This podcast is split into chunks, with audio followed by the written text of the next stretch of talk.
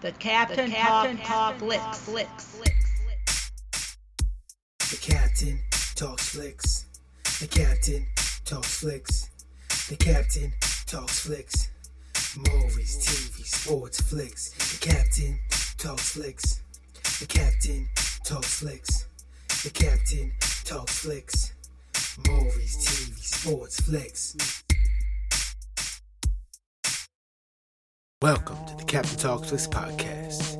I'm your host, the Captain Cortez, and this is where we talk flicks. I welcome the podcast, the podcast of me, the Captain, talks about movies, TV, sports, flicks, anything you see on a two-point screen. I get in here give my unique perspective, because after 44 years of being on planet Earth, I have developed a unique perspective about these movies, TV, sports, and flicks I'd like to get out here and tell you about it. Because just maybe, just maybe you care. And according to the stats, it looks like you do care. I want to give a big shout out to Zimbabwe, to France. We got some plays over there over there this week. Appreciate it. Gracias, gracias, gratitude, gratitude. And just FYI, back in the day I went to school to be a radio DJ, but I never got a job. Maybe I didn't have the desire. Maybe I didn't have the will Maybe my mama wouldn't let me. That's not true. But regardless, it doesn't matter. I never became one. So now I do podcasts. It has been said I may be the greatest podcaster in the multiverse. You can ask anybody. Go ask anybody who's the greatest podcaster in the multiverse. And they won't say my name, but they know deep down I am. Or maybe not. Doesn't matter. Who cares? Whatever. I'm just here to do podcasts for the love of it. So let me not waste any more time rambling. Let's get right to the podcast. But first, a word from our sponsor. We're counting down the days. The days are getting ticked off the calendar. We're getting closer and closer to Christmas. Xmas. Saint Nick will soon be here. Reindeer, Rudolph, Blanchard, Blitzen, Comet, I forgot their names. But whatever, they're coming. Snow's coming, unfortunately. Rudolph the Red-Nosed Ranger's coming. Frosty the Snowman is coming. Saint Nick is coming. Santa Claus. Cookies, milk, chimneys, stockings hung by the chimney with care. You know, all that's coming. So, get a, get a jump on everybody else. Get ahead of the game. Get some right now. And I got something for you. I occasionally do rap, rhyme, and do artistic creations. So I'm going to put a link below to one of my Sonic art pieces. And it's going to be free. And you can get it, you can download it for yourself. Or you can download it, give it as a present to a loved one. They'll get to say, hey, this is the greatest album I ever heard. Or maybe they'll like, man, I should have just got a lump of coal instead. I don't know. You gotta take that, you gotta take that gamble. Anyways, I'll put the link below. And you can get some Sonic artistry for free. And give it out as presents. Oh, Merry Christmas. Happy Kwanzaa. Happy Hanukkah. Etc., etc., etc., etc., etc. Anyways, put the link below. Check it out. Now let's get on the podcast. I just gotta say this right off the top. Star Trek Discovery, Season 3, Episode 4, Forget Me Not, was the trillest episode of Star Trek ever. It was so trill. Yes, you can use trill as an adjective. Go look it up on the internet if you don't believe me. But I believe the definition to trill is real. It's real. It's the trillest. It's trill. It's the trillest episode ever. It's real. And it also featured trills. Not only was it trill, but it featured trills. See, trill has multiple definitions. Trill is a character on Star Trek, but trill is also an adjective to use to describe things. I think there's more than just those two. Those are the two main definitions I know. But it was trill, and it was filled with trills. Right off top, gotta say that. So I could go through the whole plot and explain the whole show like I did a few episodes back. When I talked about episode two, I pretty much walked us through the whole plot. I'm not to do that this this week. This week I just want to talk about one aspect of uh, episode four. Forgive me now just how relevant or reflective it is, was, is, of current society. the things in that episode were like very relevant to right this moment right now. The crew of Star Trek Discovery are stressed beyond belief. They're in the unknown. The, the traditional ways of dealing with stresses is just not applying like they normally would. We're in a whole different place. Mentally, physically. They're just they're just in a new realm and they're just having unknown stresses that that they never felt before. They're just going through and just trying to do the regular thing, trying to do their duties, trying to live life. It's very difficult. So Saru recognizes and realizes and he tries to remedy those particular stresses, right? But it's so interesting that it mirrors exactly what's going down here on planet Earth in 2020. I'm sure if you're hearing this, life for you is not as it normally would be. For the majority of us on planet Earth, life has shifted and changed significantly. This is all new to everybody. There's not there's only a handful of people on earth right at this moment that went through something similar. The majority of us have never experienced a moment in time like this. And in that in, in that in, in that way, we are very similar to the people on Star Trek Discovery. We're feeling the stress, we're feeling the pain, we're feeling just the the, the, the, the fear of the unknown. We all feeling that. Even the captain, I sound so cool, calm, collective, right? I'm a cool guy, right? Nothing bothers the captain. I have my moments. I'm handling as best I can, but there's moments I'm like, hey, this is not normal. Hey, this is a bit much. I need to, I need to relax and, and get some self care going on. We need some self care like right now because this is a bit much. Yeah, maybe I feel that. I feel that every now and then as well. But it just shows you just how the writing with Star Trek is always so spot on, always so powerful, always so relevant to current day society. It's amazing how that happens.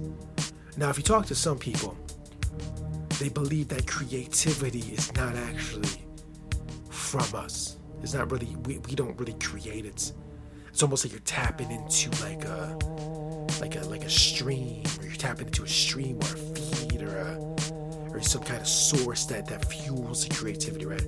As someone that does creativity, sometimes when I crank out these art, these, these podcasts, or I crank out the, the, the music or whatever I'm doing artistically.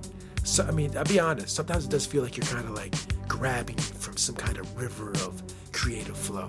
It does, because in my normal walking day, it's just like I sometimes these thoughts will come, but when, but when I'm in the creative space, just like grabbing from the river of flow.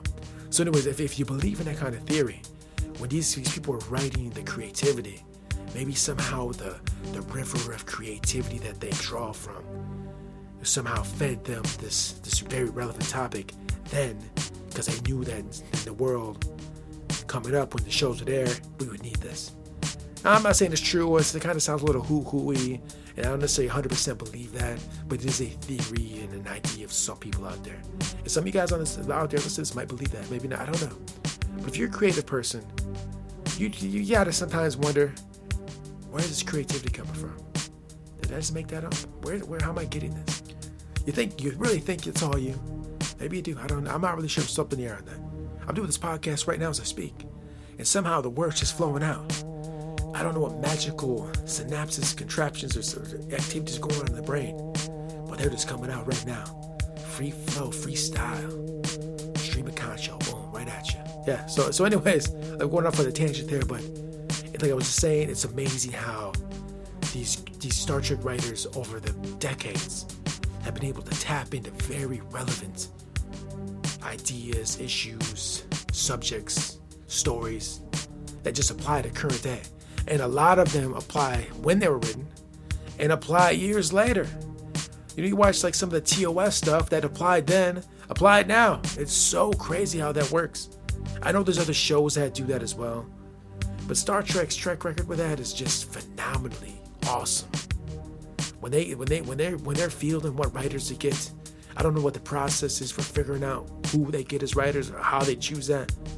But they must have a very very good process of figuring out what writers they want to get to write on, on that on that writing team because their writing is always fantastic for decades. Every every version of the series is always fantastic. And you heard uh, I heard I was watching the uh, the Ready Room with uh, Wil Wheaton, and he had Jonathan Frakes on there, and he, and he was saying that if it's not on the page, it's not on the stage. He was crediting the writers with, with the show being so good, and I agree. And I, I, don't, I didn't hear that. I've never heard that, that term before, but it does make sense. The writers put it out there, and then the actors can engage and, and bring that writing to life. And I think I think a really big part of the Star Trek uh, uh, fandom universe that doesn't get as much credit. I mean, it does get credit, but it doesn't seem like it get as much. Actors get all the credit, but the writers, man, they have a strong, strong uh, input into those shows. And this episode, forgive me now, was was was was, was just another one of those, right? If, if this episode really felt like a like a regular like like just tradi- I hate to use the word traditional, but it just felt like tradition. It felt like an episode of TOS. It felt like an episode of Next Generation. It felt like an episode of Voyager. It felt very old school Trekkie. It was it was it was so good. And let me just say additional thing. I cried again.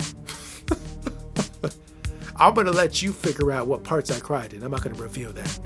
But if you've seen the episode or you're going to watch the episode, you watch the episode, say, huh? Where'd the captain cry? I'm curious. Where was it? Here, here, here. Where'd he cry? I'm not gonna tell you where I cried, but you watch a show and you see if you cry or you can figure out where the captain cried. It's like a Where's Waldo puzzle. Where the captain cried? But I, but I did. Tears were shed. Like again. I think I've I think I've shed tears every episode of Star Trek Discovery. All four of them so far. That is crazy. Like I said, seriously, I tell you I never cry. I might have to change it. I never cry to always cry. Because prior to the last few years, I had never cried. And now I cry more frequent. And now I've cried every episode of Discovery. Something's happened. I don't know what's happening. It's so weird. It's not weird. Is that weird? Crying's not weird. We're we're conditioned to think crying is weak or weird or strange. It's a natural human process. So it's not weird. Let me stop that language. It's just normal. Maybe it's not. I don't know. I cried anyways. Who cares? I'll let I'll let I'll let you guys, the Captain Talks Flicks audience, determine that for yourself. You figure it out. But anyways, I highly recommend you watch Star Trek Discovery episode four. Okay, not just episode four. I highly recommend you watch Star Trek Discovery all three seasons. And if you have and you're caught up, bravo. If you haven't seen anything, go back, start with season one, and watch take the whole ride. Watch all the episodes. It's a great show. Star Trek is what we need at this moment in time with all this chaos. Because you know what day it is today, right? You're gonna hear this on November 8th, 2020. And I don't gotta tell you, I do a I do a very good job of trying to avoid what's happening on planet Earth. I shut the TV off for many, many hours, many periods it's barely on. And I'm trying to just not be all up in it. But even that being said, somehow, some way, these info finds its way to my brain, to my face, to my eyes, and I see it and hear. And so I know what's going on out there. You know what's going on out there, right? Alright, it's all that drama, whatever. Let them whiny babies whine and complain and how that okay, whatever, who cares? Let them whine. We're gonna have some fun. We're gonna watch some Star Trek. We're gonna be good human beings. We're gonna try to be a better version of ourselves every day. We're gonna live a life of positivity. We're gonna treat each other well, because that's our ninja way. I have a strong feeling that if you listen to this podcast, we align in many ways. We're cosmically aligned, and I feel that you're probably a very positive individual. If you're not, I'm surprised you've listened to me this long. Or this may be the last time you listen to me. Whatever. Let the chips fall where they may. Uh, anyways, all I want to talk about this this week was uh, Star Trek Discovery, Season 3, Episode 4, Forgive Me Not. It was a great episode. Hey, that's what I want to talk about this week. Gracias, gracias. Thanks for listening. I appreciate it. All the listeners from around the globe checking this podcast out. So until next time, we'll see you. Failure I can live with. Not trying is what I can't handle. Sanya Richards Ross. Until next time, see you out in peace. The Captain, the Captain Talks, Talks Flicks.